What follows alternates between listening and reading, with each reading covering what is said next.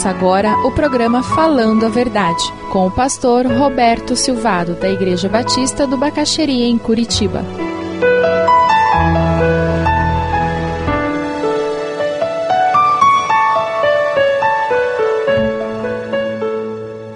E a última parte, o jejum, versículos 16, 18. Jesus está nos falando de uma prática que era comum para os judeus. O questionamento não é jejum ou não. Hoje em dia, muitos cristãos ficam dizendo: eu jejuar, imagina passar um dia sem comer, coisa horrorosa. Sabe aquela pessoa que nunca fez exercício na vida e toma uma resolução no começo do ano, dia 1 de janeiro, ele comprou um tênis zero quilômetro, comprou um calção, uma camiseta, dia 1 de janeiro, esse é o ano do exercício. Aí ele sai de casa, anda 10 quilômetros. Adivinha o que vai acontecer naquela noite? Então, por favor, se você nunca jejuou, não saia daqui dizendo, vou jejuar um dia. Você não vai. E se for, você vai ter dor de cabeça, porque é uma disciplina, você tem que desenvolver aos poucos. Mas Jesus nos fala, não apenas aqui, mas em outros, em vários outros lugares, que jejuar faz parte da ética do cristão, faz parte da prática do cristão. Se você nunca jejuou, eu gostaria de desafiá-lo a experimentar o que o jejum pode fazer na sua vida como Deus pode ajudá-lo a priorizar. Existe uma ligação entre o nosso espiritual e o nosso físico. E quando o meu físico aprende a lidar com um apetite natural que ele tem, o meu espiritual também aprende a lidar com alguns apetites que eu tenho. Quando eu aprendo a me limitar nos meus desejos físicos, eu aprendo a me limitar também na dimensão espiritual, na dimensão emocional. O jejum é o exercício cristão, é algo que vai fortalecer a sua fé. Na Bíblia você encontra muitas pessoas que jejuaram: Davi, Esdras, Neemias, a igreja em Antioquia, lá em Atos 13, a igreja inteira jejuou. É algo que pode ser feito em comunidade ou individualmente. O apóstolo Paulo, em 2 Coríntios 11, 27, nos fala de jejum e o próprio Jesus jejuou 40 dias e 40 noites. Vai devagar. Não vai colocar o tênis e andar 40 quilômetros.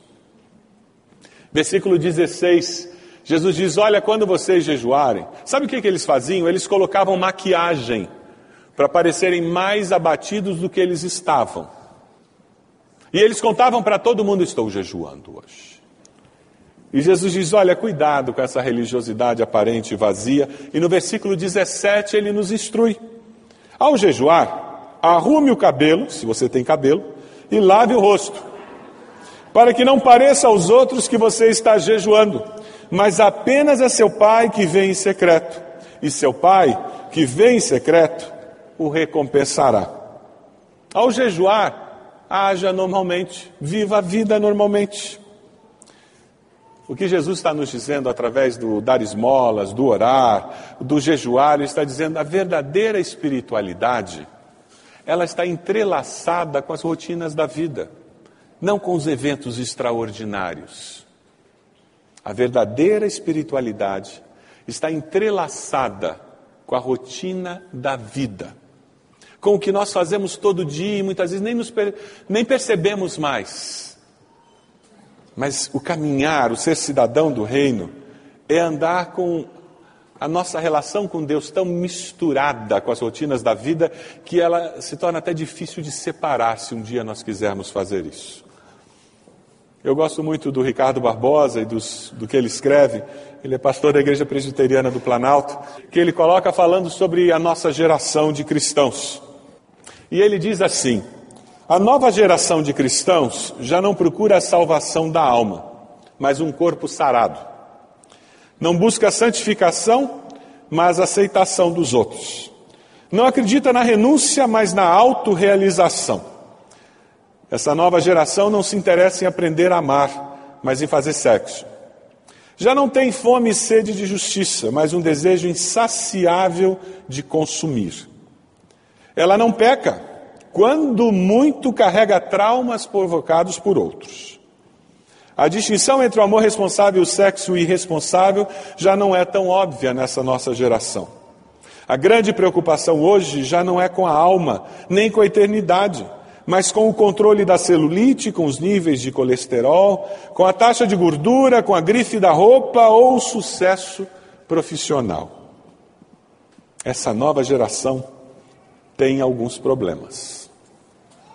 Como dizia minha filha quando era mais nova, esse pessoal tem problema. Como é que você se encaixa nessa nova geração?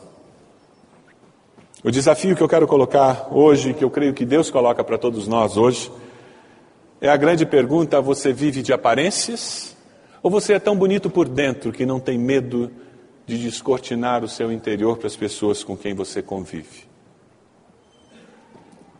Quem sabe o desafio hoje é dizer: Deus me faça bonito por dentro. Me transforme uma pessoa tão bonita que eu tenha prazer em deixar que os outros vejam quem eu sou de fato. Eu não tenha nada para esconder. Algumas disciplinas cristãs básicas, como oração, jejum e caridade, elas fazem parte da sua vida diária, da sua rotina. Você é uma pessoa caridosa? Você ajuda os necessitados regularmente, consistentemente, por amor a Deus, não para ser reconhecido? Quem sabe esse é o desafio para você hoje. Você ora, dialoga com Deus, conversa com Deus, ou você tem algumas rezas que você fez, evangélicas ou não, mas são rezas. E a sua vida de oração não é um relacionamento. Você, quando vai orar, já vai com uma oração pré-determinada e com um tempo fixo. Ou você ora e esquece do relógio. E um dia você ora cinco minutos e no outro três horas, mas o que interessa é a relação, não é quanto tempo eu conversei. O que interessa é a relação. Não é se eu fiquei dez minutos orando ou se eu fiquei cinco horas. Isso é simplesmente coisa do dia. Você jejua? Você já experimentou essa experiência? Quem sabe o desafio é você começar a fazer isso. E olha, um guloso como eu falar isso, gente, isso é milagre de Deus. Mas é muito bom jejuar. Faz muito bem para a alma.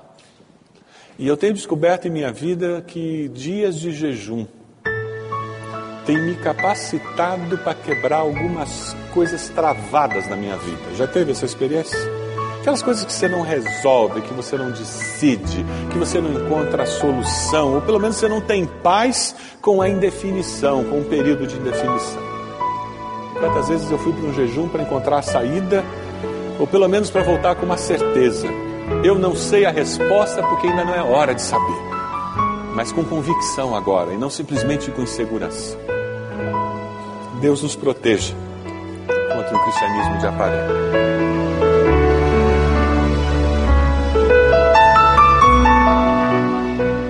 Se você deseja adquirir a mensagem que acabou de ouvir, ligue para 41 33630327. Mencione o título ou o dia da mensagem e envie um e-mail para vida@ibb.org.br.